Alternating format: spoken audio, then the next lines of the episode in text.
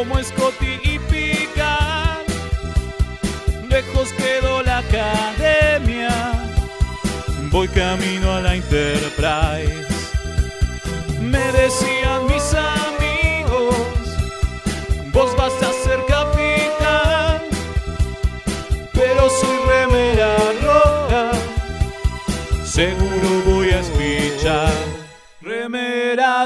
rojas, remeras rojas, con esa facha donde van.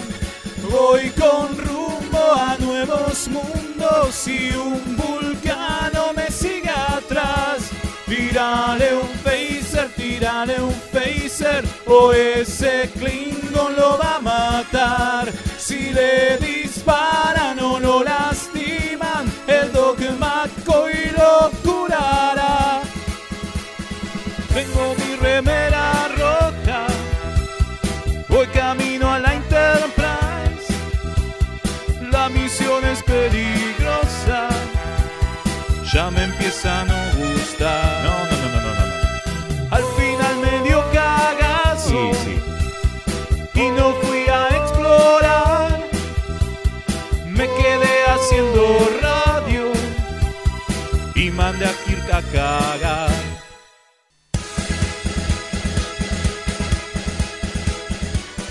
Buenas noches, bienvenidos a todos a una nueva emisión de Remeras Rojas. Hoy, en un día no laborable para algunos, nosotros firmes en el puente Junto como, al pueblo, como crónica. como no sé si como crónica, como Harry King, Ahí está. ¿no? Como Harry King que labura a pesar de que es de noche. Firme Sí. junto al punto y su algo raro. Sí, Epa. ojo, no me rompa la, no me rompa no, la radio. no me rompa el puente. Velasco. No me rompa No el pasa puente. nada, no no me- pasa nada, no pasa nada, disculpen. Que llegué tarde, recién me estoy acomodando. Sí, vino. Y porque. Me perdí en el cuadrante delta. Me perdí. ¿Cómo? Como, como Guppy Goldberg. Ah, no. No, no, como vos, Chacher, te perdí. Como la Bochacher, claro, Claro. exactamente. Me perdí, así que nada, llegué. Pero con- igual ya estamos, ya estamos Con acá. lo justo ya estoy, llegué. Más que suficiente. Y fue gracias a un chasquido de nuestro amigo Q. Exacto. ¿No? Hay que decirlo, ¿eh? Hay que decirlo porque es un gran amigo. ¿Amigo o enemigo? Mm, Bueno, de eso vamos hoy, a hablar hoy. vamos a hablar un poco de eso, ¿no? Hoy vamos a hablar de los antagonistas en nuestro villano favorito de la saga de capítulos de la semana que tenemos.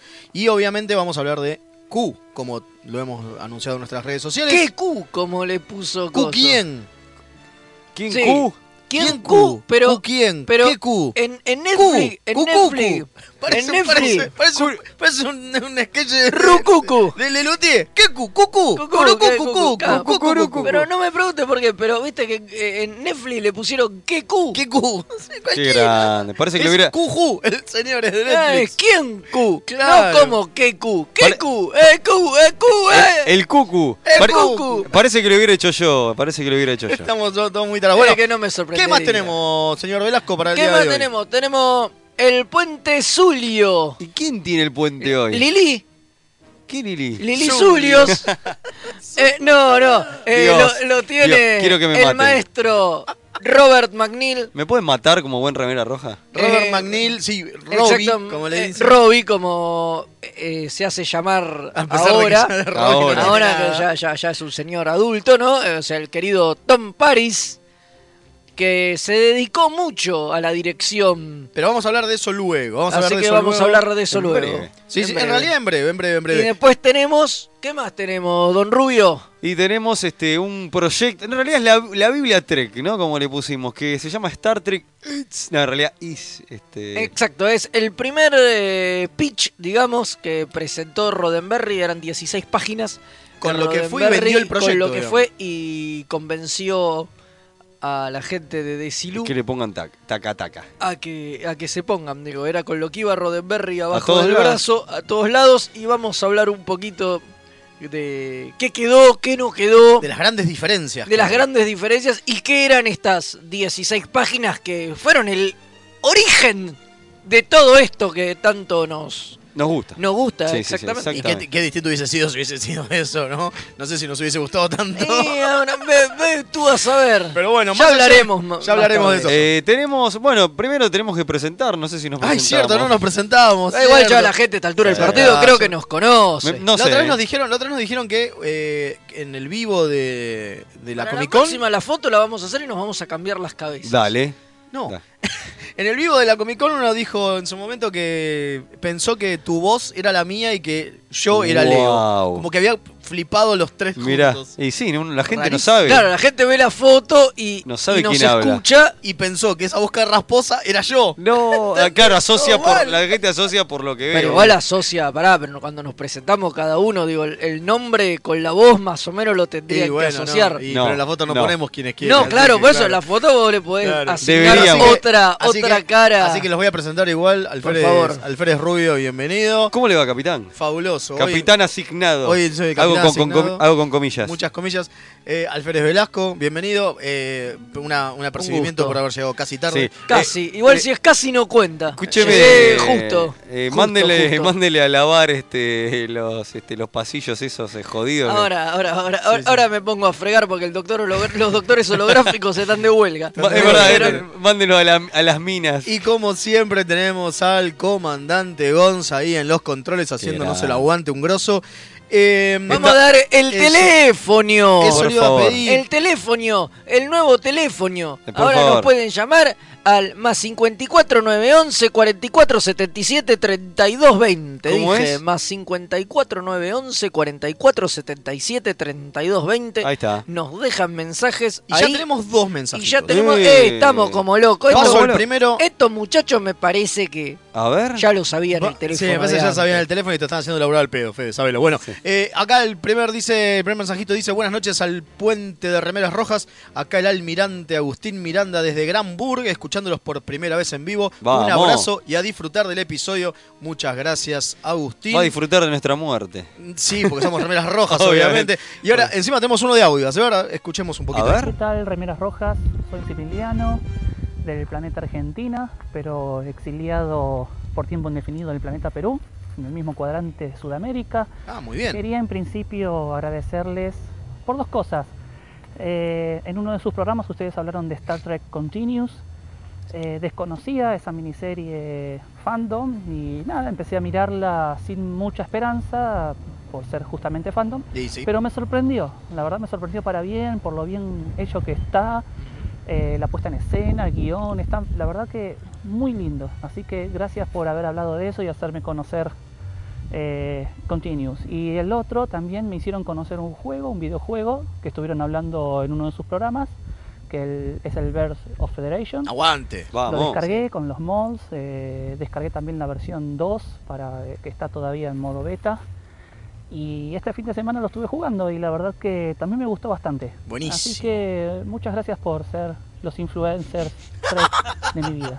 Muchas gracias, Remeras Rojas. Mirá. Somos influencers Trekkies, boludo. mirá Estamos terrible. Mirá que terrible. hemos llegado, Dios mío. es rascar en el, Eh, el fondo terrible. fondo de ¿Sabe? esa lata, En eh. general vamos a poner de moda cosas como la panza, la pelada. Buenísimo. Es buenísimo. La es buenísimo. de Picardo. Ser Obvio, influencer, obvio, ser, obvio. ser- ser influencer es, es genial. Las boinas. Yo voy a poner de, de moda la panza, la A pelada, full, a full, a full. las polainas. También, también. Todo, todo, todas esas cosas. Y vos. Algo bien moderno como las galochas. Dale, no ¿Viste? tengo idea qué. No sé qué quiere decir. Porque no yo soy qué- un, ser joven. Yo soy, yo soy más joven que él y tampoco. sí. Bueno, bueno, usted Después- busque después, qué después son las galochas. Yo después se lo explico. ¿Lo usaba Roddenberry? Por supuesto, Ah, seguro. Bueno, seguro. eh, vamos a recordar que estamos este, transmitiendo desde mixtaperadio.com.ar este, y en el espacio punto de fuga. Así que este, Así es. estamos acá en nuestra nueva casa. Y bueno, recordar a los oyentes que cuando nos manden mensaje que digan de qué cuadrante, de qué raza, qué grado tienen y lo que les guste. De más. Sí, tenemos una encuesta, ¿no, señor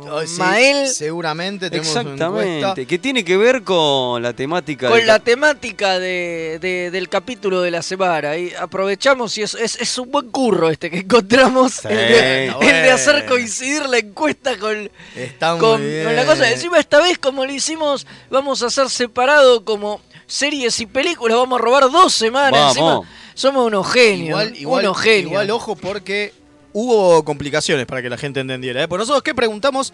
La serie con mejores antagonistas. Exacto. ¿no? Y la gente a veces votaba de las que veían las fotos. Sí, claro, porque pusimos obviamente en las redes, eh, en nuestras redes pusimos un montón de fo- fotos de cada uno de los, algunos antagonistas de la- cada serie. Exacto. Bueno, y tipo te votaban a Q, o te votaban a, a Kai Wing, y es tipo, no, maestro, o, de ese nuevo TNG, Claro. porque aparte Q Eso aparecen otros. Eso complicaba un poco. Complicó un poco. Así todo, tuvimos un montón de votos, agradecemos muchísimo.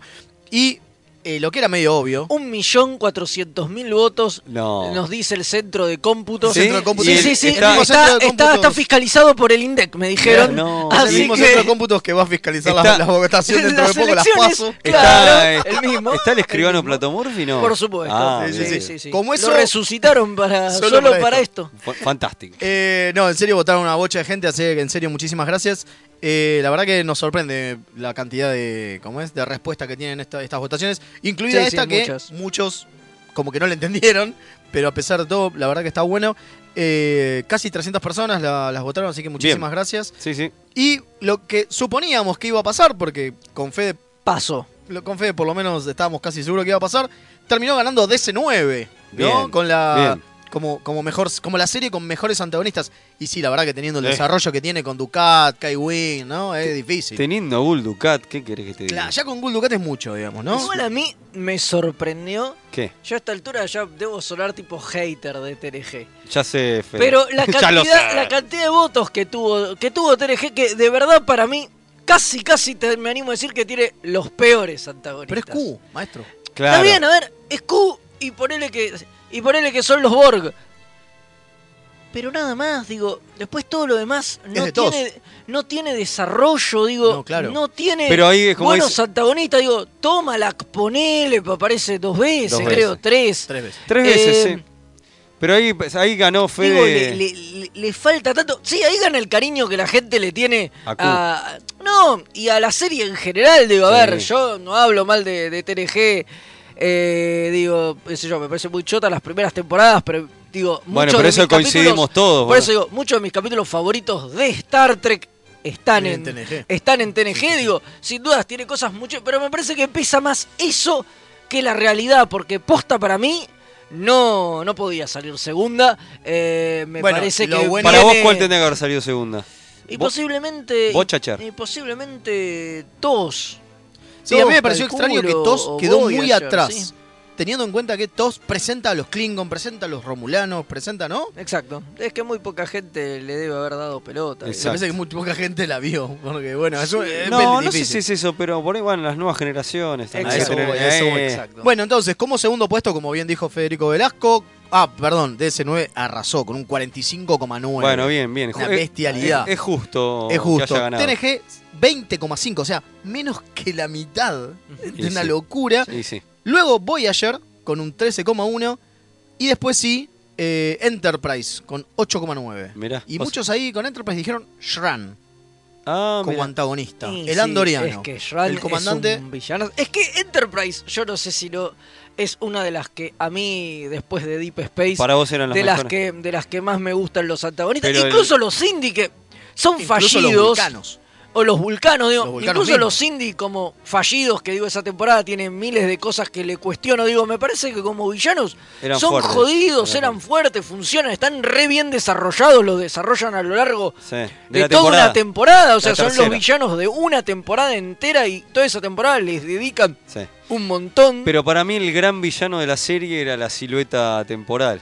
La negra, claro. La, la- la bueno, sombra. también, también. Y si bien eso se se resuelve medio como el orto, también era. digo, por eso digo, tenía muy. Daba bu- como para. digamos. para mí tenía muy bueno villano, Y- pero bueno. Y bueno, a pesar de que, de nuevo, no es que, para que no sonar como haters, pero es posta, Discovery quedó última, con un 4,2%. Bueno, Y está bien, Y tiene, está bien. tiene pocas temporadas, tiene poco desarrollo. Tukuma, o como merda se Tucuma. llame, era una poronga. Bueno, pero también podía ser Eh, Lorca como antagonista Sí. en un Sí, momento. Sí, también podía ser pero, no- no- Giorgio pero, es lo, como mi- pero es lo antagonista. mismo que yo decía de antes de, de- de TNG, digo, qué sé yo, tener un villano copado, por más copado que sea, Sí. Es uno solo. no te puede remar la serie para que la votes como la que tiene los mejores antagonistas, porque no. No, y también lo es son. cierto que, No, a diferencia de DS9, ninguna tuvo su, su antagonista tan desarrollado. Es cierto, es cierto, ¿no? es cierto. Digo, Gul Dukat vemos un desarrollo increíble a tal punto Sí. que es casi un protagonista más. No, porque Es te- que es el antagonista. O sea, Claro. además es un antagonista que se mantiene toda la puta serie. Sí. Hoy Discovery no tiene eso. No, es cierto. No, no, no. O No, sea, es porque más, ya no, no, no lo puede tener, digamos, No. porque todos los antagonistas pues, Se pues, se fueron quedando Claro. por el camino. Y porque, bueno, y Cubo porque aparece al principio y va apareciendo y en cada temporada una vez y después al final. Entonces, Pero no más por que eso, no más que- totalmente. Eh, en todo caso, por ahí es importante la Reina Borg, pero la Reina Borg se suma a la tercera temporada y tampoco apareció tanto en Voyager, estoy hablando, ¿no? Claro, también un es, fuerte- como una que especie de antagonista, pero, pero también, Sí. claro, y bueno, Sesca es antes de la Reina Borg, Claro, pero también claro. se corta en dos temporadas. digo, O sea, no, como Ducat me parece que No, no, hay por nada. supuesto que Bueno, no. vamos no. un mensajito porque Dale. a, A ver ver. qué, qué opinan los oyentes. Buenas noches, caballeros, ¿cómo les va? Buenas. Eh, No, no hay que un contestar. tema con, ese- con todos es que esto había de la época en la que la idea es, era salir a explorar y a ver qué pasa. Y bueno, sí, habían villanos, pero ya de, en algún momento de TNG en adelante, y creo que sobre todo DS9 y Discovery, es, bueno, vamos a buscar un villano, vamos a, a buscar a alguien con quien pelearnos. Pero TOS y parte de TNG es esto de explorar y puede haber un conflicto, pero que haya un conflicto no significa que haya un villano.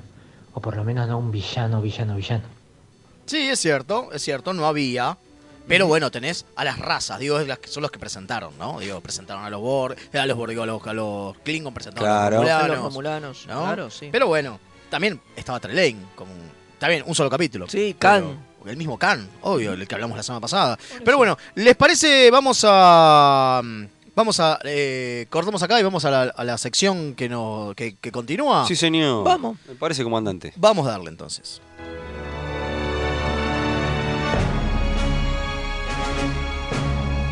El puente es suyo.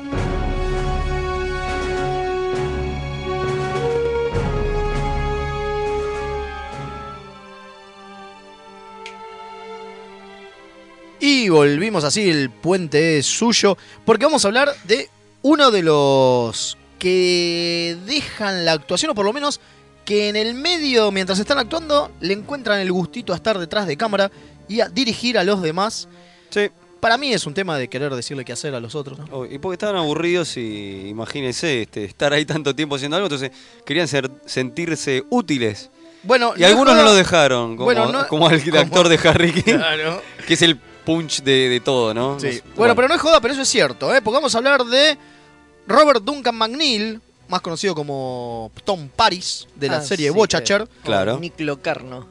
O, exactamente, eso iba a decir. O Locarno de TNG, que, Sí, bueno, señor. qué lástima, hubiese estado re bueno. Un protagonista que se llamó Locarno. Es que Pero debería bueno. haber sido Locarno. Pero bueno, eso en todo caso lo vamos, Lo vamos a a dejar después para cuando- una historia detrás de las historias. Exactamente. Bueno, o, la- en, o en Trekpedia. O entre Wikipedia. Bueno, una de las cosas que tiene es que no vamos a hablar de su carrera como actor, ni su carrera en Voyager, ni su ¿No? carrera. ¿No vamos Sarasa. a hablar cuando estuvo en la película de He-Man? No, no vamos a hablar de eso. Vamos a hablar de él dirigiendo. ¿Por qué? Porque obviamente, como muchos de la escuela de Braga, ¿no? Era Braga, ¿no? El que le... No, Rick Berman. Ah, No, Berman, Berman. perdón, perdón. Eh, de la escuela No. de Berman les daba el pie para... Bragnon Berga no era. nombre verga. Eh, les daba el pie para que se manden a dirigir. Y una de las cosas que cuenta eh, Robbie, como le, diga, como le gusta que le digan... eh, ¿Vos le decís Robbie? Yo le digo Robbie. Ah, ok. Claro, cuando hablábamos... Ayer, más, ayer lo llamé, lo llamé. Lo dije, llamaste "Mirá, y vamos a hablar de Hola, vos. Robbie. Claro, Hola, eh, Robbie. Una de las cosas que él, de- él decía es que. Y, ¿Se acuerdan que en algún momento hablamos de que doña Kate Mulgrew hablaba de que eran 12 horas de laburo, Sí. que cada cosa, Sí. sé yo? Bueno, acá otro que la desdice. ¿Se acuerdan que en ese momento dijimos que Chacota la, des- la desdijo? Que no era para tanto, digo, que 12 horas de laburo es ir a hombrear carne al puerto. digamos. Sí, Bueno, sí. acá eh, McNeil dice algo por el estilo. Él dice: Sí, es cierto, estábamos 12 horas en el set. Pero en realidad, de laburo a laburo, eran 3, 4. El resto era esperar. Y el resto era un bodrio. Y sí. Y sí. No, digo, es esperar a que pongan las luces, a que hagan la planta de luces, a que muevan los decorados, a que maquillen a los que tienen que maquillar y zaraza, zaraza, zaraza. Y mientras tanto él no hacía una goma. No, tenía Entonces- que estar ahí. Te- y, pero tenía que estar ahí sí o sí, por si había que hacer algún ajuste de luces con respecto a su altura, con respecto Claro. a algún ajuste de Sí, cámara. Además no te podés ir y volver, digo. No. no, no. Y tampoco, bueno, ahí es donde, en, en mi, en mi pequeña faceta de productor, digo, hacer la, hacer el rost- el- el- la llamada de actores un poco más tarde, para que no se caguen de embole. Eh, pero a veces pasa que lo necesitas en un ratito al principio y después lo necesitas al final. Y bueno, Y así. pasa. Para mí está mal hecha la, la Sí, jornada. puede pero bueno, ser, no importa. bueno. También hay un tema de que estos tipos cobran un sueldo ¿no? Y no es, Exacto. no es- Entonces, es un señor- sueldo mensual, digo. Claro, el señor venga y esté ahí, Venga este, y es su, esté ahí. este es su laburo. Su trabajo es estar ahí. Bueno, ¿y qué pasa? Obvio. Robbie en un momento se empezó a, a hinchar las pelotas y, como, Como muchos, ¿eh? muchos, y vino este señor y le dijo, che, ¿no querés eh, aprender a dirigir? Y la verdad dijo, ahí va, da, ¿qué, qué tan difícil puede ser? Y se mandó. Sí, dicen que en el primer capítulo, después de cuando estaba grabando el piloto, él lo agarró a Berman y le dijo, Ni en pedo. no, le dijo, yo quiero dirigir. Ah, ¿sí? Sí, de- estaban- De una. Dice, yo sé que acá en Star Trek ya muchos actores dirigieron. Ah, Que sé yo, él había estado hablando bastante con Frakes. ah, Era pillín, medio pillín. amigote. Y le dice, y qué sé yo, entonces yo te quiero decir que yo quiero dirigir. Y lo que él quería era tratar de meter un capítulo en la primera temporada. Cosa que no pasó, Claro. porque el- su primer, su debut como director fue en la tercera. Ah, Ujú. Pero- se hizo esperar. Se hizo esperar. Pero el chabón, desde el día del piloto, le metió fichas a De eso. una. Porque él quería eso. De hecho, le dice: Mirá, ya estuve en varios proyectos que se cancelaron como, como actor. Se Es cancelaron cierto. después de la primera temporada. Duraron una temporada sola. Entonces dice: Quiero mojar antes Quiero, de que se cancele. exacto, exacto. Quiero, quiero, quiero poder dirigir antes de que se cancele. Tenía miedo que se Y- cancele. sí, y Coso le decía, bueno, esperemos a ver cómo evoluciona. Y dice, no, porque eso me dicen todos y después se la serie se cancela Qué remera Y roja que se sentía. Y me, quedo, y me quedo sin nada. Dice, no, no, tengo que... Dice que le ponía fichas, al final no se dio y por suerte la serie no se canceló y tuvo la posibilidad de dirigir cuatro episodios. Eh, pero bueno, nada, ese era el origen. O sea que desde el día uno Minuto uno. le, puso fichas. Y de hecho tiene que ver con Frakes también su primer capítulo, que era un capítulo que iba a dirigir Jonathan Frakes, pero se le superpuso con el rodaje de, Ah. de First Contact Mirá. y Frakes lo tuvo que, que rechazar. Y le dijo, y lo ayudó y eso. se lo tiraron a y eso Gozo, lo, a lo Robbie. ayudó y Por se ahí lo Frank dijo, che, vos no se lo das a este pibe. Exacto, y se lo tiraron a, a Robbie, que dice que pasaba bocha de horas y bocha de horas en la sala de edición. Sí, Mira. dice que el chabón editaba mucho, aprovechaba mucho el tiempo libre Y hacía cosas. Y hacía boludeces. Iba mucho a los pitch también con lo, de los directores, hablaba mucho con Les Landau Mira. y bueno, con Frakes obviamente. Estaba haciendo escuelita. Y estaba, estaba, estaba sumando perdón, y escuchaba mucho lo que a Berman le gustaba. Ajá. Decía, a ver de qué. Berman se queja, Claro. y esto y lo otro, y medio Bastante que anotaba y Robbie, decía, ¿eh? eh, yo quiero hacer el capítulo con todas las cosas que le gustan, ¿viste? Así Bastante tomaba piola, nota porque, Sí, porque sí, sí. quer- estaba convencido de que quería, de que quería mojar. Bueno, una de las cosas que él dice es que en realidad ahora, en realidad desde que se terminó su, su, su etapa de, de, de Voyager, él se, y en realidad antes ya, él se ve como director. Él no se ve como actor. Y una de las cosas que cuenta es que es como a, a él a- la parte actoral le genera una ansiedad importante. Ah, mira. Sí, porque si bien no llega al pánico escénico, tiene ansiedad de que no, no es una cuestión de, de preparación que puede hacerlo por fuera de- de- del momento de la actuación. Es como que de repente le dicen, toma, listo, ahora, llora. ¿No? Digo, acción, llora. Y como que a él le molestaba Claro. esa parte. No le molestaba, pero le- lo ponía mal y le daba mucha ansiedad. En cambio, siendo director, vos podés planificar mucho más tu laburo Por supuesto. y podés laburar antes de ir a dirigir y, y estar mucho más seguro. Entonces lo que dice es que le encanta más esta faceta de director, justamente porque pueda controlar más la situación. Y, pero principalmente controlar sus emociones al momento de dirigir. Sí, y de hecho ¿eh? le consumía tanto tiempo que el, el representante de él en un momento le conseguía laburos de actor y él siempre los rechazaba. Y, y el representante le dijo, bueno, claramente ahora te estás dirigiendo a la dirección y ya fue, no te voy a buscar más laburo. Y dice, no, no, sí, pero... dice, Pero es pero mínimo". hace, hace dos años que te consigo laburos Y me los rebotás todos, le dice. Claro. O sea, incluso él laburó mucho tiempo en O- Dawson's Creek. Pero no cerró la puerta de decir no Dirigió más. siete episodios en No, esos Creek. dirigió siete episodios de Dawson's Creek. De hecho, dirigió uno de los últimos, el veinteavo de la, de la última temporada. Mira. O sea, ese fue su último capítulo de Dawson's Creek y fueron tres o cuatro capítulos antes de que se termine. O sea que era muy, muy sobre el final. Y dice que él también, en Dawson's Creek, el productor le decía todo el tiempo, che, acá hay un papelito en este capítulo de vos dirigís, un personaje chiquitito, ¿por qué no lo haces vos? Claro. Y él decía, y puede ser, pero la verdad que estoy muy metido en, en- ahora en dirigir, Pero es el, raro en porque- dirigir el capítulo y no sé qué, la próxima lo hago.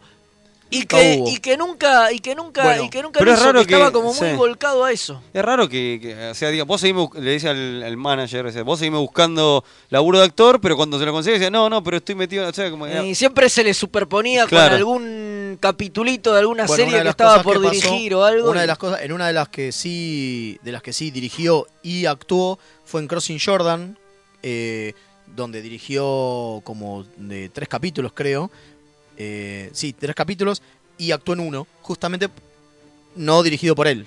Claro. Y es que ahí como despuntó Ah, un poquito claro, el vicio. claro. Pero era como que era esos momentos, estamos hablando del 2002, entonces Sí, creo que en Chuck también llega a aparecer. y en Chuck también llega a aparecer. Ahora vamos a hablar de Chuck porque es muy importante él en, en- esa serie. Pero digo, 2002, medio como que estaban ahí nomás. Bueno, ya había dirigido cuatro episodios en Enterprise, ¿no? Pero digo, Sí, estaba él- ahí de igual en terminar. el momento él dice, él agradece mucho en esa etapa, sobre todo Dawson's Creek, porque le sirvió para despegarse de Star Trek. Star Trek. Porque después de hacer Voyager, eh, lo llamaron un par de veces para Enterprise, pero él tenía ganas de, Hacer otra de cosa. dirigir de otras hacer cosas. otras cosas Claro. para no quedar pegado, digo, y que no fuera, bueno, no, me tengo que concentrar en mi carrera de director, tengo que conseguir más laburo de director porque el día que se acabe Star Trek no me llamen, no me llaman más. Bueno, de ahí salió que laburó en One Tree Hill con dos episodios, en Dead Like Me, dos episodios. eh, sí, de los primeros. de los primeros, Me, exactamente. que lo cual, que lo, que lo cual, que lo cual está bueno que sean los primeros, porque es como que el, que- es el que marca el Produce tono. Claro. eh, Fuller, ¿no? Claro, produce Fuller. Eh, es, son de los que marcan el tono de la serie, ¿no? Totalmente. La- o por lo menos el tono, el tono estético de la Sí, serie. Bueno, y él en una entrevista decía que el tono estético de Deadline Me era muy parecido al de su corto 9 milímetros. Ah, mira. eh, y qué sé yo, y que tenía una onda muy parecida, entonces que se sentía a gusto laburando, laburando en, e- en esa serie. Y bueno, más a- mucho más adelante empieza con Chuck, Claro. Sí, que es productor él también. que ya directamente es productor, exactamente. Año 2007, produce y dirige 73 episodios. No, no dirige todos los 73, pero, Pero los produce, produce. los 73. Claro, sí, él es productor de la serie y dirige un montón. Una bocha dirige, pero aparte es productor ejecutivo, eh, productor, supervisor y dirige de, sí, unos cuantos.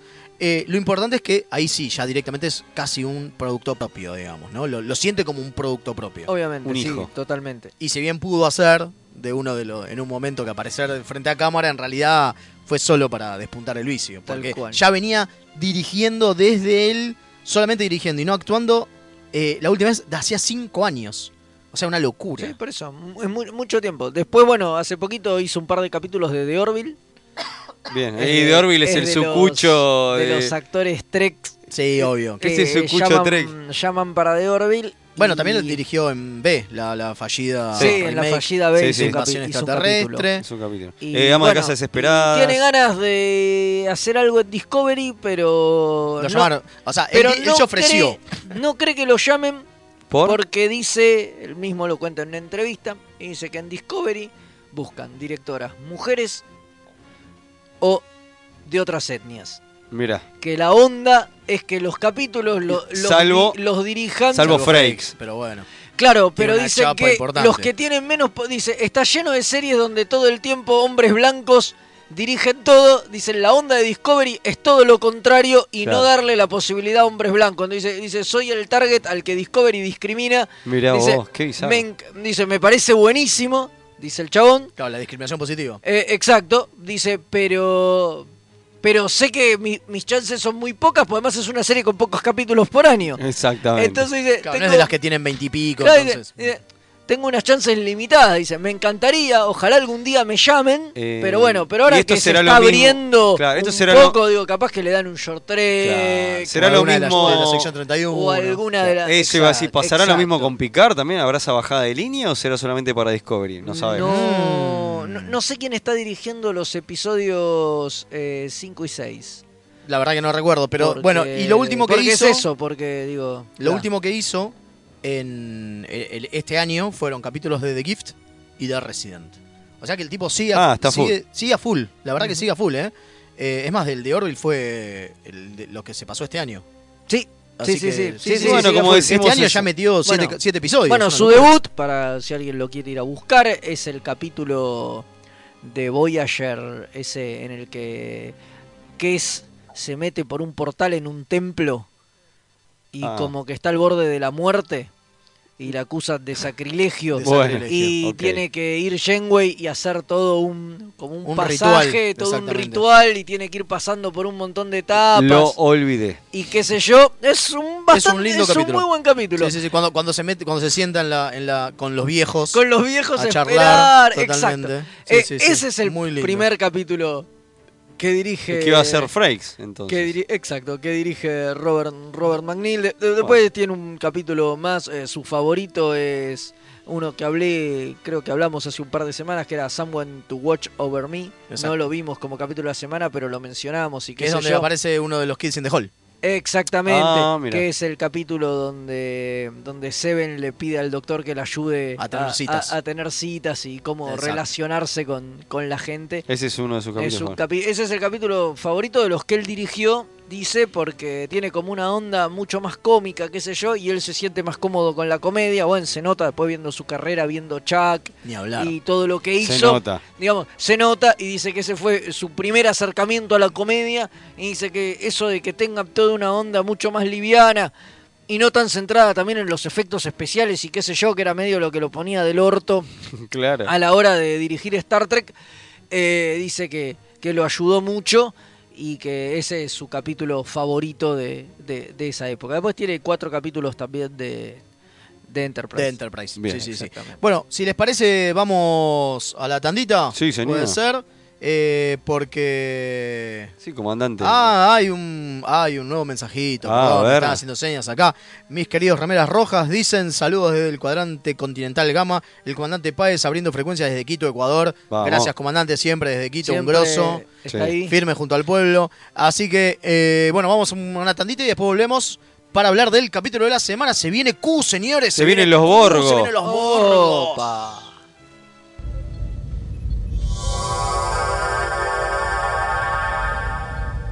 Remeras rojas. Los que sobrevivan vuelven después de la tanda.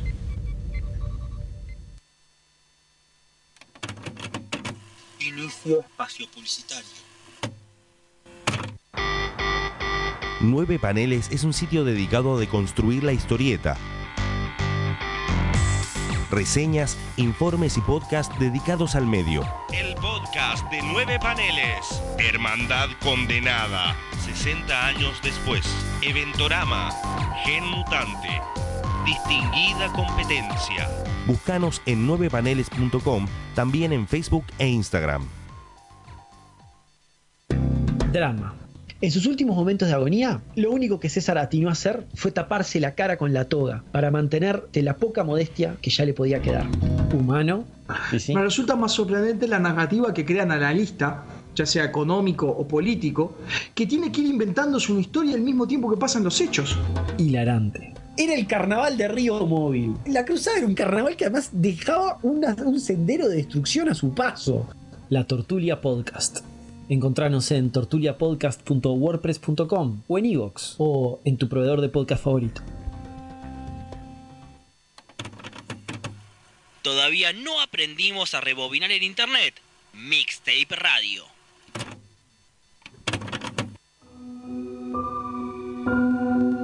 A primera vista, este universo puede parecer horriblemente mundano. Te sentís atrapado en una maraña de rutinas anestesiantes. Poco a poco, el indescriptible horror del tedio te asfixia.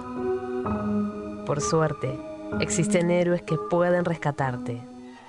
Un grupo de aventureros decidido arriesgarlo todo. Su integridad física y mental es secundaria a su deseo de hacer el bien. Pero por encima de todo, se atreven a hacer las preguntas existenciales que nadie más se atreve a hacer. ¿De quién será hija Rey? Para mí que es descendiente de Palpatine. Ah, no. Para mí es la tercera hermana trilliza Skywalker. La deben haber guardado una cámara criogénica hasta que, bueno, pintó. Ustedes son unos ridículos. Es obvio que es hija de Miss Windu. Lo malo es que no son los del podcast que les vamos a pedir que escuchen. Se van a tener que conformar con Perdidos en el Éter. Un programa dedicado a los cómics, la ciencia ficción, los juegos de rol y otros temas ñoños, porque nosotros seremos extraños, pero no tanto como este mundo.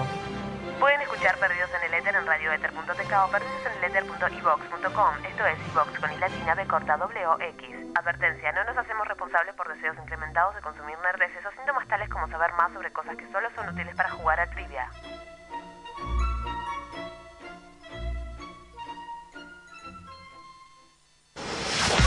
Link. Servicios y redes. La más amplia oferta en venta de hardware, mantenimiento y abono para empresas, servicios Windows y Linux, equipos de video y seguridad. Visítanos en Avenida Gaona 1429, Ciudad Autónoma de Buenos Aires. O llámanos a los teléfonos 4581-6360 o 4581-6702. Nuestra web www.linksite.com.ar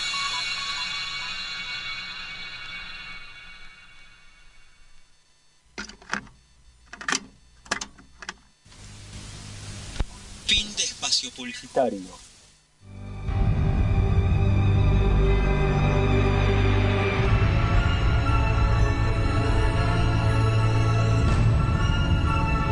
El capítulo de la semana.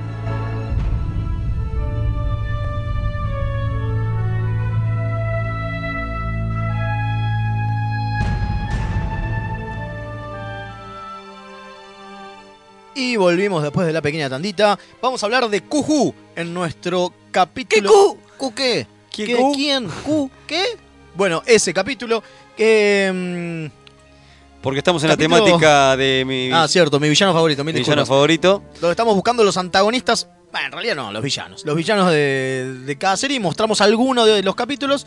Los que más nos gustan. Los que más nos gustan. Por ahí los más representativos, o la primera aparición. O, por ejemplo, Cujú.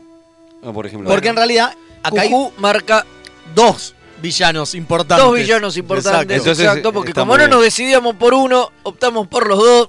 Y, Y la entra. hicimos fácil. Y entra el entraron señor los de dos- Lancy. Los dos en el mismo capítulo. Claro, el señor de Lancy. Y los Q Bor- Y y los los Borgos. Borgo. Exactamente. Sí, que además acá este es el capítulo donde, para mí, de cierta manera, eh, si bien en Encuentro en Farpoint sucede un poco, pero acá es donde Q se define como, Sí. como antagonista Sí, jodido, ¿entendés? Porque lo que les hace es una mierda, ¿entendés? Los manda a la concha el pato, se mueren 18 tripulantes. Yo pensé que en algún momento, la primera vez que lo vi, de- pensé que los iba a revivir. de- Sí, yo también. Pero, no, pero no, posta, pero eh. no pasa. No. Entonces se mueren 18 tri- Digo, acá se transforma en jodido. Porque las dos apariciones anteriores, bueno. Era- la- eran chistontas. Sí. ¿no? Sobre todo la segunda. Sí, la segunda que es cuando le La- quedan los poderes La primera trata de ser medianamente jodido, pero es medio intrascendente. Encuentro un Farpoint es tan olvidable, ya hablamos varias veces de eso que Sí. medio que no importa. Eh, pero la Yo segunda con la de los bueno, poderes. Te la dejo pasar. Te la dejo pasar porque para mí es un capitulazo. Pero bueno, está bien. Eh, Está después la de, la de los de poderes Riker de, es una de pelotudez. Riker es una huevada. Muy malo. Es muy malo. Es una vergüenza. Y acá se define como el claro antagonista. Sí, sí. Y por lo menos de Picard. Por lo menos, Claro. exacto, porque es de Picard en realidad. Sí, totalmente. Porque es de Jean-Luc. Eh, Mon claro. Capitaine. Sí, sí, sí, sí. ¿No? Es, el, an- es el claro antagonista. Pero bueno, estamos hablando de entonces Cujú, un episodio que. De la segunda temporada. Segunda temporada, el 16 de la segunda temporada. Que está escrito por eh, Maurice Horley. Maurice Horley, este productor, eh, showrunner muy polémico. En un momento le vamos a dedicar. pero que a, a ver, presenta varias cosas, no solamente a los Borgos, Exactamente. sino que aparte presenta a la alférez Sonia Gómez. De la que ya hablamos en profundidad en alguna otra oportunidad. Vamos, pero hablamos bastante cuando hablamos de las novelas de los Corps of Engineering. Sí. Exacto. Bueno, a mí me sorprendió la cantidad de tiempo que le dedican A un personaje No, que bueno, después... es que, es que la idea era que quedara. Claro. La idea era que fuera el interés romántico de Jordi. Claro. pero no pasó nada, entonces queda Porque- raro, digo... eh, eh, a Porque ver, se arrepintieron. Bueno, es que acá tenés todo lo que hace mal TNG, por lo cual yo la puteo, que, que después Deep Space hace bien. Hace bien, claro. ¿Entendés?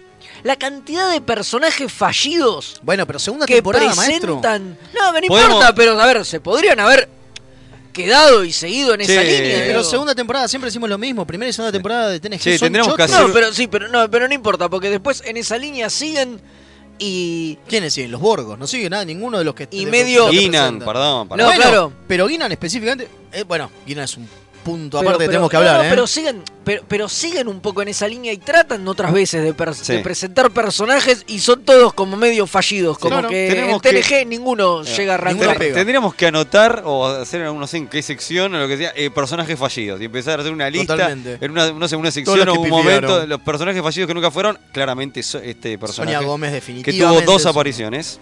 Sí, por suerte las novelas los retomaron a todos. Bueno, la que siempre nombramos, la doctora Celar también. Bueno, pero para eso están las novelas, tranquilos, Sí, amigos. Para Bueno, eso- pero- bueno, hablemos, hablemos de qué lado va el capítulo. Aparece Q en una de sus pelotudeces como de costumbre, viene a hinchar las pelotas. Obvio. Se lo lleva el capitán, lo rapta. No, y porque No se entiende por qué Q quiere lo que quiere. ¿Ves? Eso es otro problema que tiene el capítulo. Q viene y le dice, hola, ¿qué tal? Quiero ser parte de tu tripulación. Estoy hasta dispuesto a renunciar Es a mis mentira, poderes para hacerlo. Es mentira. No, no sé si es mentira. Viene a hincharle las Ay, pelotas. ay. Porque Q se aburre, se aburre y encontró, él lo dice varias veces que le encontró el gustito en joder a picar, le encantó cómo, Exacto. cómo se le plantó el chabón, le gusta. Bueno, Picar le dice, no, ni en pedo, no te Salí de acá. necesitamos. Ah, bueno, vos no me necesitas, toma. Mira, guacho. Hace un chasquidín, como de costumbre, Y antes los que Thanos, manda como decíamos al- recién con- Eh, al culo lo del hicimos en mundo. el- eso lo hicimos en los videos de Instagram y Como Facebook. dijimos recién, antes de que Thanos y el chasquido fuese tan famoso, antes teníamos nosotros un chasquido de los Trekkies que era el chasquido de, Q, que los mandaba También tenemos el virus Q, ¿eh? también. Eso no, el lo, chasquido, eso no lo van a ya sacar. lo vamos a hablar. Bueno, eh, el chasquido, con, uno- con un chasquido de dedos, manda a la nave miles y miles y miles y miles de años luz. 70.000. La locura. Tranqui, tranqui 120. Casi lo mismo que Coso, que la voy ayer. Y la Bochacher. No habrá sido- Me parece que sí, ¿eh? Y Bueno. ¿No habrá sido el germen de, de Bochacher? Bueno, entonces han descubierto el error, ¿no? Que fue lo primero que a mí me hizo ruido. A ver, dígalo. ¿Lo digo? Sí, por Cuando favor. lo manda En- a 70.000 años luz, En voz alta, dígalo. dicen, a Máximo Warp vamos Ah, a sí. tardar dos años y 18 meses Sí, en sí, llegar. sí, sí, sí. Bueno. Maestro, la Voyager iba a tardar 70 años. Vamos, vamos a ver, lo voy a ¿Qué chequear en, pasó? en vivo. Pero ¿Quién hizo el cálculo? casi seguro, ¿Quién era? ¿eh? ¿Data? Eh, sí. Pues si, fue, eh, si fue Jordi, seguro que está Si mal. Jordi porque- fue Data. Pobre Jordi. Bueno, pero ¿qué pasa? Aparece. Lo importante de todo esto es. Búscalo, búscalo cuando que tenía presenta- que recorrer la Voyager. que presenta- porque antes son 70.000, me acuerdo. Lo más, lo más importante es que presentan a, a Guinan de una manera muy extraña. Sí, es, ¿no? muy, es muy interesante. Hablemos de Guinan, don Rubio. Hablemos de- es muy interesante lo de Guinan porque cuando. Este, primero lo presiente. No, presiente, va- presiente que va a pasar algo malo. Que dice, los poderes de Guinan se han usado, se usan en el capítulo de la Enterprise del ayer. Que siente que ella tiene unos poderes sensoriales más allá de lo normal. Que es como el poder mutante de, de Guinan o de la raza. Pero me parece que es de Guinan. Porque cuando. Malcolm McDowell no tiene esos poderes. No tenía eso. Pero igual es raro, porque es como una raza también de seres inmortales. Bueno, por eso. entonces, Pero entonces, cuando, y, se le, y, y lo conoce a Q. de otro lado. De otro lado, y yo me imagino. Nunca te dicen de dónde. Claro, yo me imagino que Q. Como cuando, que se le planta. Claro, pero yo me imagino que Q cuando se presentó con otras razas, no sé si se presentaba igual de la misma manera. Bueno, no sé por qué este, Guinan también lo reconoce. Y una cuestión súper interesante es que le dice, este, ¿qué haces acá? No, no le crea a esta mujer. Y, y también le dice, ah, ahora te haces llamar Guinan. Le dice, esta mujer es terrible. Es un Aparte, ella se pone en una posición medio de kung fu, loco, Sí, como, sí. mirá que con esto Sí, te puedo le saca, le saca garras. le saca- así. y, mirá que, y que con esto te puedo lastimar. Y Kula Sí. mira como diciendo, saque, sacala de acá, Jean-Luc. Tipo, Claro, le tiene miedo a Guinan, ¿qué te pasa? Esta mujer no confíes, ahora te haces llamar Guinan. O sea, te da a entender como que algo que nunca, obviamente nunca se desarrolló, que había una idea de por ahí explorar o tirar que Guinan era un ser. también- Era un ser quizá una especie de, de Q berreta, no sé Y por decirlo. también Guinan acá tira algo de que los Borg eh, fueron culpables de la extinción de su raza, lo cual se contradice un poco con lo que pasa después con el Nexus. Sí. eh, y Sí, y ni es hablar, medio ni hablar- raro. ni hablar que entonces Guinan es del cuadrante Delta. Y, Y claro, sí, y porque- de- debería, y sí, debería debería. ser. debería, de- debería serlo. Sí, también dice que los Borg tienen miles de siglos.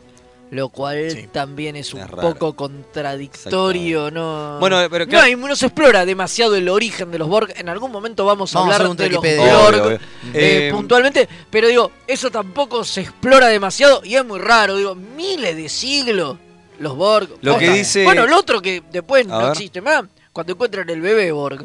Ah, ¿viste? Como que los Borg, no sé si se reproducen o se clonan. No, para mí no, No, es que eso. agarran ¿eh? a los pibes Para y mí los era van un pibe que estaba siendo eh, asimilados. asimilado. Sí, yo también lo entendí así. Pero ¿eh? sí, Pero sí, nunca más si se ve. es- pasa.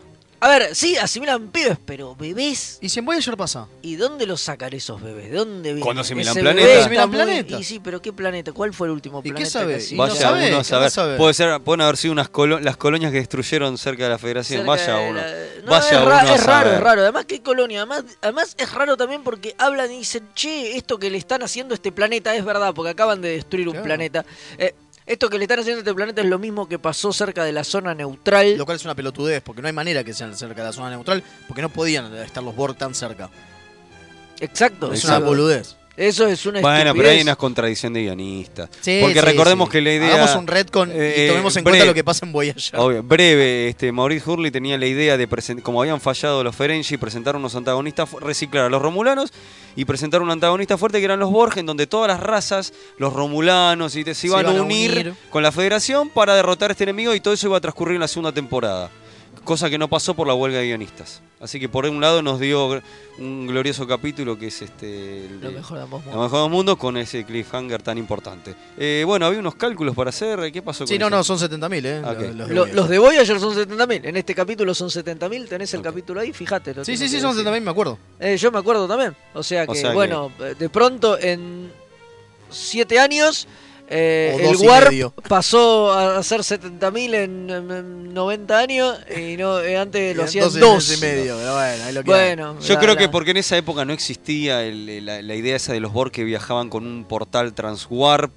Entonces como Claro. que por ahí pensaron por una coherencia, diciendo, bueno, dos años ponele que sí, pero 70 años los Borg, porque Claro, no existía ver, la idea Que de... de hecho es lo que los Borgs tardan en llegar, más o Claro, menos, dos claro. años. Dos años y pico, Aproximadamente. hasta que llegan a- a- claro. hasta, hasta que llegan. A o sea 59, que, la, que la cuenta de, de- Esa estaba bien, pasa después no tiene sentido entonces que la voy a Es que para mí no estaban a 70.000 años. Me parece que es lo que siempre dicen que parte, igual esto lo vamos a ver en algún momento cuando leemos eh, de la Wikipedia de los Borg. Pero la, idea lo es que este, retomamos. la idea es que este cubo es uno de los scouts que está dando vuelta, por eso está solo también. También, claro, claramente. ¿Entiende? Claro. Y- Pero bueno, también Y- lo podemos o sea, sí, no, como que no los manda al, Claro. al cuadrante delta. vos Exacto. Y, lo cual es una pelotudez porque 70.000 años luz es un una- es una bocha, pero Eh, bueno. Este, bueno, pero eh, ya sabemos que con la teoría de la pelada de picarse la, la continuidad se fue corrigiendo. Así que, Así que ese, no pasa nada. ese tipo de errores lo- se justifica todo con eso. Pero bueno, otra de las cosas interesantes es eh, que es, bueno, la, la aparición de Gainan como, a ver, como algo más, ¿no? Como una especie de, de- de Deus Ex Máquina importante, porque es, Sí, pues no sabemos nada de estos tipos, Gainan tiranos datos, claro. ¿no? Porque si Sí. no, no sabemos nada. Porque Q, una de las cosas que pasa es que no les dicen nada. No. Nada. Solo le dice, no vas a poder hablar, no tienen interés en tu política, no te interesa, no tienen interés en vos, tienen interés Claro, en tu porque tecnología. Q le quiso, por eso es importante Q como antagonista en este capítulo, porque Q le quiso demostrar que acá no, es- no hay negociación, no, es- no son Klingon, no son Ferengi, no hay guerra. no- A estos tipos quieren lo que quieren, van y lo toman. Claro, esta idea de, eh, de, de que entran como un- una cosa de langostas, ¿no? Y se llevan todo, una plaga de langostas y se llevan todo lo que tienen. Pero bueno, Y los pone en un brete bastante Importante. jodido y al final Jean-Luc afloja y le pide. y le pide favor. que sí, obviamente. Exactamente. Bueno, eh, señores, eh, pulgar para arriba, pulgar para abajo. Sí, a mí me gustó este. Vol- Ah, volverlo a ver me a gustó, ver, ¿eh? A mí me gusta, me parece que tiene muchos errores. Me sorprende, como digo, como unos 15 minutos que le dedican en pantalla A este al personaje, personaje. de Gómez. Que además, digo, pero esto está mal desde guion, digo. Y de verdad, más allá de que después lo usen o no, digo, vos no le puedes dedicar 15 minutos a un personaje Sí, y Que que, no tenga ningún tipo de implicancia en la trama del capítulo. lo que pensé? Porque lo que la mina hace no tiene un carajo que ver. Hay otros personajes que han presentado Que sí tienen que injerencia. influyen in- en ese capítulo, digo, pienso que, qué sé yo, ¿Sabes lo que pensé que iba a pasar? Ashley Judd, por ejemplo, ¿entendés? ¿Sabes lo que pensé que iba a pasar? Que con este personaje, uno por ahí cuando lo ve por primera vez, este, piensa que el personaje va a morir. Que va a tener, que va a pasar, que va, va a ser uno de los que muere. Y no. Y no, ni siquiera. bueno, pulgar para arriba, ¿eh? Capi- Sí, sí, para es un para- gran capítulo. igualmente pulgar para arriba. Bueno, tenemos dos mensajitos. Vamos Dale. con estimados reportándose a servicio desde el cuadrante Martín Coronado, el teniente comandante José Luis Calderón. Un abrazo fuerte, muchas gracias. Después dice: Grande. Hola, saludos desde el cuadrante Santiago de Chile. Les escribe el teniente comandante Sergio Carrasco. En un programa anterior, alguien les comentó que Data del futuro es Before. Según el cómic Countdown, previo a la Sí, primera película de la yo niña lo leí, Kelvin, yo lo leí. muy bien. Spock viejo habla con Data, que en ese entonces ya era comandante, y le pregunta por su resurrección, posterior a los eventos de Némesis. Y el comandante que B4 pudo y le comenta, perdón, que Before pudo evolucionar en Data y así revivió Sí. en la historia. Esto Sí. es canon, por lo que podría aparecer en Picard. Ojalá. Saludos desde Santiago. Sí, igual lo de canon en cómics es medio raro. Es medio ¿eh? relativo. Sí, Eh, igual se supone que ese sí es canon porque es como una como es como La- una un previo a la- precuela, de la, Kelvin y de la película. Está bien, lo tenemos en carpeta Sí, tranqui- Countdown. tranquilos que Está- vamos a hablar. Está en carpeta, lo estamos pateando para más cercano a justamente al A estreno de Picard Para empezar a ver qué onda. para empezar a ver qué onda, pero está está en carpeta para libros Trek en, Absolutamente. en- en este año Va seguro. va seguro. Bueno, eh, así que bueno, Vuelta a la página, ¿no? Va, vuelta de página, vamos a hablar un poquito de lo que viene en Historia detrás de las historias. Así es.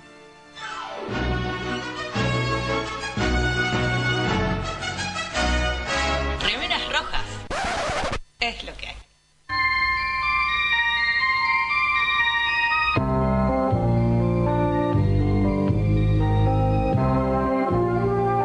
Roddenberry nombró el personaje de Q de esta manera en honor a Janet Quarton, la mujer que dirigía el fan club británico durante buena parte de los años 70 y era una reconocida fanática de la serie.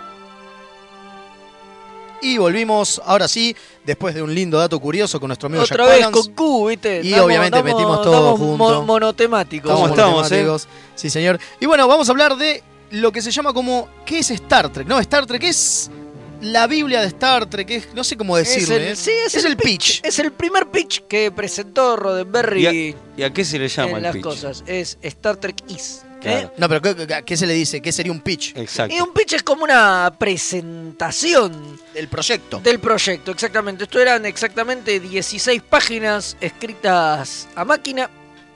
Y sí, porque en ese momento computadora no había. Claro. Claro. Exactamente. sí, podían ser Chaca, chaca, manuscritas. chaca, Podía ser manuscrita. Dale, Pero ¿qué era le presentas un proyecto manuscrito? difícil. Bueno, Es que es donde Gene Roddenberry explicaba qué es Star Trek y trataba de vendérselo a, A los estudios. a los estudios. Y así fue como llegó a Desilu, ¿no? Exactamente, algún estudio interesado. a los, O sea, ejecutivos, a los ejecutivos Oscar Katz y Herb Claro. fue a los que al final dijeron que sí, porque en realidad rebotó en varios. Un. Exacto. Sí. Acá es de donde sale lo famoso de Wagon Train, o la famosa serie Caravana, como la conocíamos acá. Exacto. Entendés que era Wagon, Wagon Train to the Stars, así lo había definido Roddenberry. Que en realidad no es una frase de Roddenberry. No, dicen que se la robó. Se la robó a. Samuel Peoples, Peoples que es un amigo de Roddenberry que mientras estaba eh, Roddenberry estaba escribiéndolo, él dijo, ah, es como una especie de Wagon Train to the Stars. Y dijo, "Ah, Roddenberry no, se lo no". apropió Y y en el viejo. pitch pone que lo que él quiere hacer es exactamente eso. Y, "Eh, Es la onda de Wagon Train, pero en el espacio. Y hace mucho hincapié en temas productivos, lo cual es muy gracioso, y habla mucho de universos paralelos. Eso es rarísimo. Eh, todo lo que él habla de universos paralelos, que en realidad no son universos paralelos, son otros planetas en realidad. Pero él lo llama universo. Él lo paralelo. llama universo paralelo, hablando de universo como planeta en realidad, Claro. ¿entendés? Como que cada, cada, eh, ¿cómo podríamos, de, cada sistema planetario es un universo. A- Claro. a- él limita el universo en realidad en su, en su pitch a eso, a un Pero coso ¿por qué lo hace? planetario. Dice, Porque lo hace por una cuestión productiva, lo hace por- como para decir, podemos usar sets de cowboys Claro. en algún otro planeta o sistema Claro. donde, como es paralelo a la Tierra, evolucionaron de la misma manera, son todos humanoides y podemos hacer historias con cowboys. Entonces, a nivel productivo, Claro. usamos los sets de todas esas Eh, películas Todas que esas ya películas- es que es lo que el tipo dice, dice, cualquier película que se esté filmando en el estudio, Lo podemos usar. nosotros usamos el set y escribimos capítulos en base a eso. Yo digo, Dice- yo digo, a nivel producción, digo, el- un productor ejecutivo ve eso y lo compra, porque ¿Y sabe que te es gastar parece? muy Y poca plata. obviamente, obviamente. Y el tipo, viste, vende es- ese chamullo Claro. eh, que, que, que está, está, está muy bien, está, está, está muy, muy, muy piola, muy, muy inteligente. Muy entrador. Eh, eh, totalmente, total. Él, él la vende como una serie dramática de aventura, acción y ciencia ficción. Pero dice que lo primero, que más, lo más importante, es que van a estar centrados en, en el desarrollo de protagonistas regulares y aparte algunos que van a estar pivotando, dando vueltas por ahí. Así que si te fijas, eso se cumple. ¿no? Exactamente. Tenés el trío, que son los importantes, y después los recurrentes. Pero recurrentes, Claro. no solamente. A ver, recurrentes en serio, no es que de vez en cuando, sino tipo. Todo el resto no son protagonistas, pero están todo el tiempo. Yo tengo una pregunta. Este, ¿Era el Enterprise? No. No, señor, era el SS, ni siquiera el USS, era el SS Shortown. Exactamente. Y estaba a cargo del capitán Robert, April. Me suena ese, ¿no era el primer capitán del Enterprise que se, Bueno, claro, después se lo habla? tomaron eh, aparecer un capítulo de la serie animada. Claro. Lo cual es re loco porque después el mismo eh, Roddenberry deja la serie animada fuera del canon, pero no. Claro, pero bueno, Es pero verdad. sí, era, era E- April es el que El capitán, era el capitán. era el, cap- era el capitán que Que- después lo descartan y lo transforman en, en Pike. Pero en uno de los bocetos también existía una esposa que tenía un rol bastante este, Ah, fuerte. no sé, en este, Sí. en este pitch no aparece. En el pitch no aparece. Pero en hay el un- pitch sí aparece la número uno. tratamiento que sí. Ya desde ahí aparece Nuna. Exactamente, aparece, La que sabemos que aparece- una está, digamos. Aparece en Number One. Claro. Dice que es como una mina que no se sabe cuántos años tienen. Y Dice, que no se- y son que- de esas minas que están siempre igual, que puede tener entre 20 y 50 años y vos no lo podés identificar, lo cual es muy coherente con Michelle Barrett, porque vos la ves a Michelle Barrett de esa época Totalmente. Y no sabés qué año y no edad sabés qué edad tiene. O sea, Es una realidad- mina adulta, pero puede tener cosas- 30 años, puede tener 25, puede tener 40. No, Una de no las cosas que se dice de esto es que fue el número, el, el papel de número uno fue hecho específicamente para Michelle Barrett porque ya era amante de Roddenberry. A, tal, Claro. a tal punto que en realidad él se basó en Michelle Barrett para ser el personaje. Entonces, cuando lo estaba describiendo, no estaba describiendo un personaje cualquiera, estaba describiéndola a ella. Que es entendible que entonces calce tan bien porque la está describiendo ella directamente. Yo tengo una otra pregunta. ¿Había, había un, un Bones? ¿Había? Sí, por supuesto. Pero se llamaba Philip Boyce. Exacto, que es el nombre que después eh, mantiene el doctor de Del piloto. del piloto. De Dick Cage. El, de- el piloto de, de Cage. El, el doctor Bartender. el, bartender, doctor dijimos. Barten- Ah. Bartender eh, es eh, el doctor Philip Boyce. Creo que no le llegan a decir Bones. No, no, no. Y mucho del carácter y las características las conserva McCoy. Claro. de- de- de- del pitch original. Después Y- teníamos. y ta- pará, hay que nombrar que estaba, había un Spock.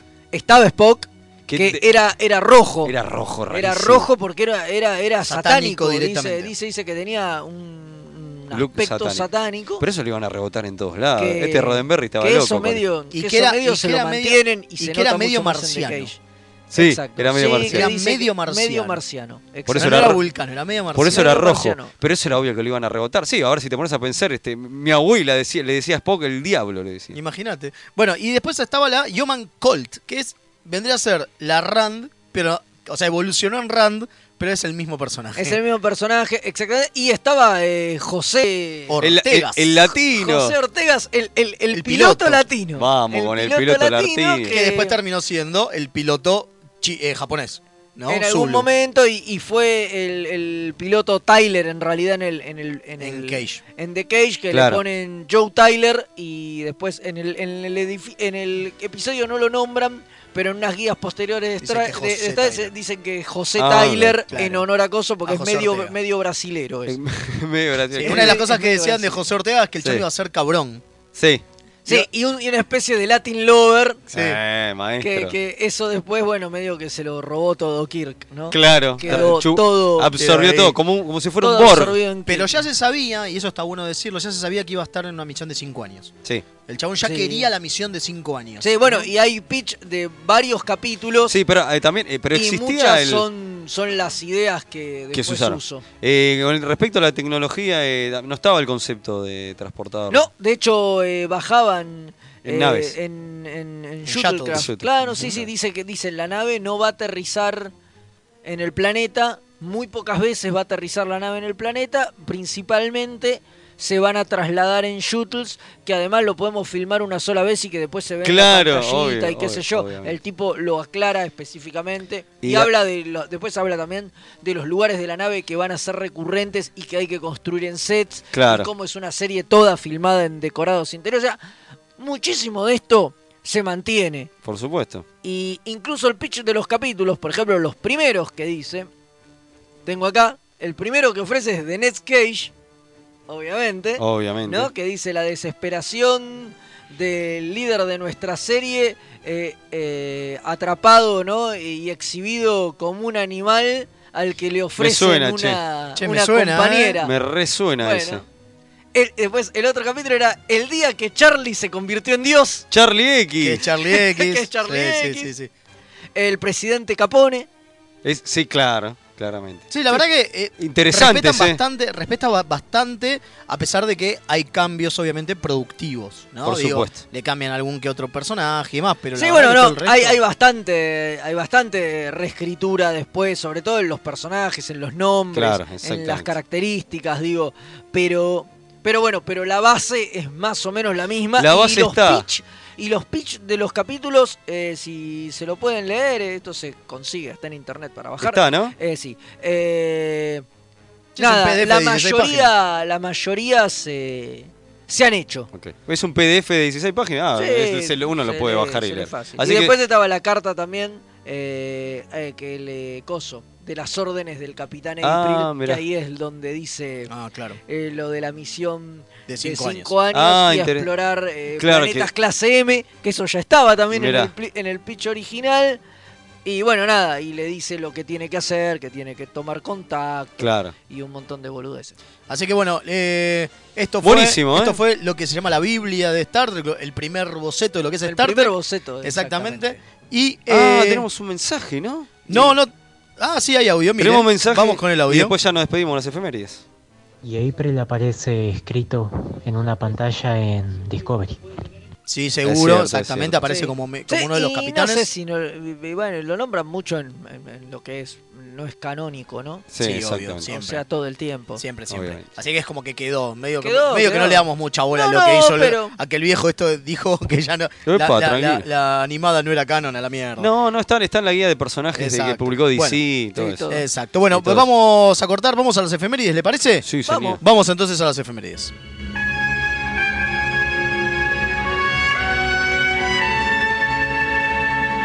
Semana en Star Trek,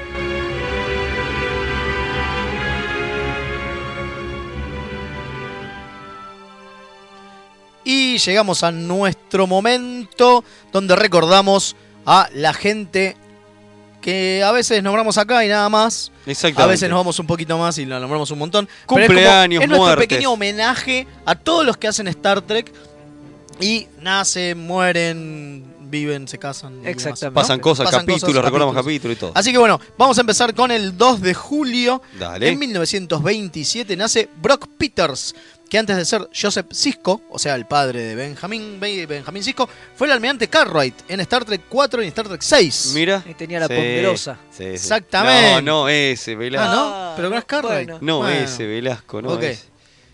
Continúa, bueno, pasa, le paso la posta a Velasco, mirá. Qué mala onda. En 1931 nace Robert Ito. Robertito. Robertito, claro. Que en Star Trek fue el teniente Chang en TNG y John Kim, el padre de Harry, Mirá. nuestro querido Harry en Voyager.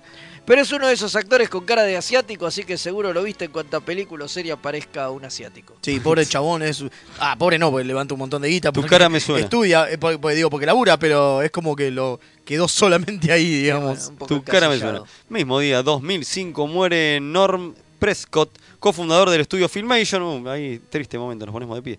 Que aparte de ser responsable de la serie animada de Star Trek, nos dio cosas maravillosas como He-Man, las nuevas aventuras de Superman, Aquaman, los Ghostbusters de Filmation, lo que le gusta mucho a Fede, las nuevas aventuras de Batman, Bravestar, Tarzan y bocha de cosas. Así que bueno, lo recordamos. Un 3 de julio pasamos de día, de Sí. 1943, nace Kurtwood Smith, que hizo del presidente de la Federación en Star Trek Me suena. 6, pero aparte trabajó en DC9 y en Voyager, en- en una saga hermosa, Year of Hell, Sí. hermoso capi- hermosos Voyager. capítulos de Voyager, pero que es mucho más conocido por ser Red Foreman de That 70 Show o por ser el líder de los malos de Robocop. Obvio, es el, supuesto. es el Por supuesto. malo de Robocop, amigos. Genio absoluto. En 1945 da- nace Dennis McCarthy, compositor del tema de apertura de DC9 del que hablamos la semana Sí. pasada. La banda de sonido de Generations. Epa. O Génesis, como me gusta Como me decirlo gusta a mí, Velasco. y mucha de la música de los capítulos. 261 capítulos compuso Eh, la banda sonora bestia, una bestia, entre. TNG, DC9 y Voyager, así como el tema del ending de Enterprise, Ok. que no era la canción bala esa que pusimos la No, semana no, no. pasada. Eh, Aparte, compuso temazo, la che. música de MacGyver, Eh, Sliders. Dawson's Creek, Parker Lewis y trabajó también en Star Trek. En Stargate. no, en Stargate, perdón. seguía con SG-1. Entre muchísimas otras cosas. Sí, en Star Trek, obviamente. También trabajó, obviamente. Y- 261 capítulos hizo el maestro, Por claro. Impresionante. Bueno, pasamos de día, vamos al 4 de julio 1989. Nace Emily Coates, que en Discovery es la teniente Kayla Detmer, la que sirvió en la UCS Shenzhou, ¿es, ¿no? Sí. Que también está en la Discovery, pero con un implante loco, loco, loco en el ojo. Sí, sí. La coloreta. La coloreta. La otra coloreta, La no otra. la, este, la teniente. Exactamente. Tilly, claro. gracias. Bueno, el 5 de julio de 1964 nace el maestro, el grande, Uy, nos ponemos de pie, el ¿no? inigualable Ronald D. Moore. Me pongo de pie, che. Totalmente, nos ponemos todos de pie. Que no solo nos dio los mejores capítulos sobre Klingons en Star Trek, sino que aparte creó la nueva Battlestar Galáctica, ¿no? Una Bravo. bestialidad. Bravo. Genio absoluto. El Y ahora seis- está haciendo otra cosa, una de, viaje en el tiempo pedorro, pero a nadie le importa. No importa. El 6 de julio de 1950. Nos ponemos de pie, ¿eh? Por Nace, sí, John Byrne, el Maestro, maestro, guionista y dibujante de cómics que en Star Trek escribió bocha de cosas, incluido la miniserie Star Trek Crew, Sí. de la que ya hablamos el año pasado, hace Sí, señor. un montón, fue de los primeros que hablamos. No sé si no fue el segundo capítulo. Eh, no el una segundo cosa La episodio. temporada cero, ¿no? Sí, sí. Pero que aparte es famoso por trabajar en X-Men, en sagas grosas como Dark Phoenix y Day of the Future Past. ¿no? Haber relanzado a Superman en 1986, haber hecho Fantastic Four y haber casado a Bruce Banner con Betty Ross cuando Capó. escribía Hulk, entre muchísimas otras. Un montón. No, bestia, nos, no nos alcanzaría. No, no. Podríamos se hablar solamente de él. Claro, él está haciendo la. Yo lo hago, yo lo hago en Comiqueando, hablo solamente, tengo una sección que se llama Hablemos de Virne. Exacto. Ya está por terminar, pero ahí repaso todas las obras de la serie. Si la buscan y les interesa. Ahora está haciendo la. Comiqueando.com.ar, ¿no, Fede? Exacto. Exactamente. Ahora está haciendo las fotonovelas, ¿no? Y Eh, aparte sí, sigue ahora haciendo. sigue con la fotonovela. Sigue con la fotonovela. Qué curro ese, ¿eh? Hablaremos de la fotonovela. Obvio. Ya vamos a llegar, Están muy buenas. Me toca a mí, señores y señores. Bueno, mismo día, 2017, muere Thomas E. Sanders, diseñador de producción de Star Trek Beyond, pero que en realidad era muy conocido por su laburo en Drácula de Coppola, eh, salvando, eh, salvando, rescatando al soldado Ryan de Spielberg, Braveheart y este Corazón, Braveheart Vali- de Gibson. Corazón Valiente. Exactamente, un grosso el chabón, ¿eh? Grosso. Che, no Que era- se murió en 2017, hace era- muy poquito. Ah, un campeón, ¿eh? Un campeón. El 7 de julio, pero 1950, nace ¿Qué el pasó? maestro. Oh, otra vez no me Otro pongo de nos pie, ¿eh? ponemos- Y yo creo que nos tenemos que quedar Sí, parados. sí. Bon Armstrong. ¿La hacemos de Dorapa? Una bestialidad. Cómo lo queremos. Que entre muchísimos papeles en Star Trek fue el almirante Forrest de Enterprise. Sí. Y que aparte nos parece un tipazo. Y recontra admiramos por su versatilidad. Nosotros con Leo nos hicimos bastante amigos del chabón Sí. ahí en el crucero. Tomaron- tenemos, tomaron tenemos fotos, Sí, sí. charlamos. con Pegamos él, muy buena onda. Un, genio. Súper amable, ¿eh? Lo, genio lo decimos siempre que tenemos oportunidad, lo decimos, porque Sí, vale la pena Porque re- vale la pena recordar, la verdad, que es el tipo más amigable de todos. de todos. En ¿Qué pasó, 1959 nace William O. Campbell, que hizo de Ocona, Sí. ese piloto a los Han Solo que aparece en TNG, ¿no? Y que, del cual yo soy fan absoluto. y que fue la segunda opción además para el papel de Rikers si Frakes No, no, Estaba, estuvo ahí, estuvo ahí, pero no, bueno. era- Estuvo ahí en la final, pero, pero no, quedó, quedó el querido Frakes. Quedó Frakes. Bueno, mismo día, 1962, nace Akiva Goldsman. ¡Tu Uf, ídolo! No, lo odio. ¡Tu ídolo! ¿Qué, pode- qué podemos decir de este muchacho? Más allá de que escribió Batman Forever, ¡ouch! Y Batman y Robin, ¡ay! Pero también es productor de Discovery de las películas de la línea Kelvin. sí, Y también hizo Titans. eh, Sí. que Es como que es como lo único bueno que hizo ¿eh? en toda Sí, su puta carrera. Aunque les parezca mentira, tiene algunas cosas buenas, pero es un desastre. Pero bueno, Desastre, lo recordamos. ¿Qué va a Y ser? es también, eh, ojo, está también metido en Picard, ¿eh? Ah, bueno. Sí, sí, pero como productor. Mientras no escriba, está todo Eh, está bien. está Mientras no todo escriba, bien. está todo bien. esperemos Sí, que no. no. Bueno, 8 de ¿Qué julio de 1946 nace Jay Chataway, compositor de música de 183 episodios de las distintas series Trek, pero que entre sus mayores éxitos para los Trekkies está el ser el compositor de la melodía de Picard, esa que Picard aprende a tocar con la flauta en The Inner Light. ¿Qué logró? Sí, se nos peganta un lagrimón solo de recordarlo. Sí, sí, Totalmente. Un grosso el chabón. En La verdad. 1947, también el 8 de julio, nace Kim Darby, que en el capítulo de Tos Miri hace de Miri. Ah, ok, está bien, es Miri. Está bien, así, tranqui. Bueno, mismo día, 1959, nace Robert eh, Kniper. Nipper. Nip- Gracias, gracias. Que trabajó en TNG y en Voyager, pero que es más conocido por su papel de T-Bang en Prison Break y por ser el, el- el Clock King en el Arrowverse, entre muchos otros trabajos. Sí, sí, es el clon de Matías de Petris, que vino el otro acá. Es es igual. Qué es igual. En realidad, por la edad, me suena que es al revés. Bueno, ¿No será que, al revés? que- que de Petris es el clon de, pero bueno. Está ya tan baqueteado de Petris que. Que más o menos, parece sí. más viejo. En, tiene 20 años 1900 más. en 1973 ¿Qué pasó? muere Jin Kun, No. uno de los escritores de TOS que mejores episodios hizo, entre los que se encuentran Arena, Genio. A Taste of Armageddon, Spacey, del que hablamos Uh. la semana pasada, o Let That Be Your Last Battlefield, ese de los señores con cabeza, eh, cara negra y blanca, Sí, donde sí, aparecía. El de acertijo. Frank Gorshin. Frank Gorshin, exactamente. Pero que también, porque había que pagar las Ah. cuentas seguramente, hizo Spock Brain. Qué dolor. Y te querés matar. Porque, Qué ¿no? grande, es genio. Qué dolor, qué dolor, qué, Qué, pena. ídolo.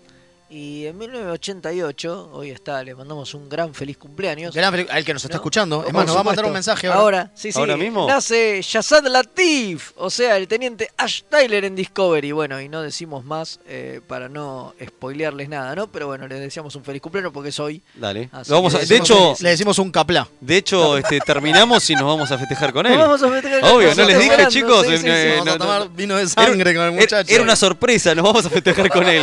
Está muy bien, está muy bien. Así que bueno. Así que bueno, esas fueron las efemérides. Eh, muchísimas gracias a todos los que nos escucharon.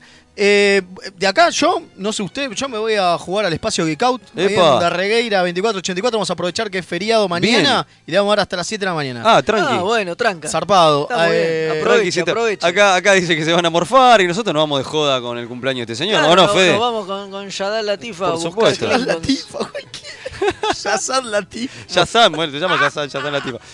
Eh, ¿Le parece, comandante, que, que dé la orden para que transportamos a ver Perdón, si me zafamos? Me quedé. Sí, bueno, eh, ah, y recuerden que este audio lo van a escuchar mañana, o sea, el otro día, y en la semana vamos a ver, poner el videito. Sí. Que recomiendo vean los videos de YouTube, porque la verdad que la ¿Por Community? Manager está haciendo maravillas. Sí. Por ejemplo, nos corrige cosas con hashtag en, el- Eh, en el- en muy el bien. video, que nos mandamos muchos mocos, así que está bueno que nos corrija. obvio, obvio. Eh, y pone animaciones, la verdad que muy Le copado. mandamos un saludo grande. Una grosa, eh, así que... A Kim. Exactamente, así que bueno, eh, muchas gracias por escucharnos, gracias eh, Alférez Rubio, gracias Pero muchas Alférez gracias. Velasco, Por favor. Gonzalo, una masa Comodoro como siempre, y eh, Energiza entonces, vamos a ver qué sale, ¿no? A ver si nos, no- que- espero que nos dejen el cumpleaños de este, de este señor, de Yazam.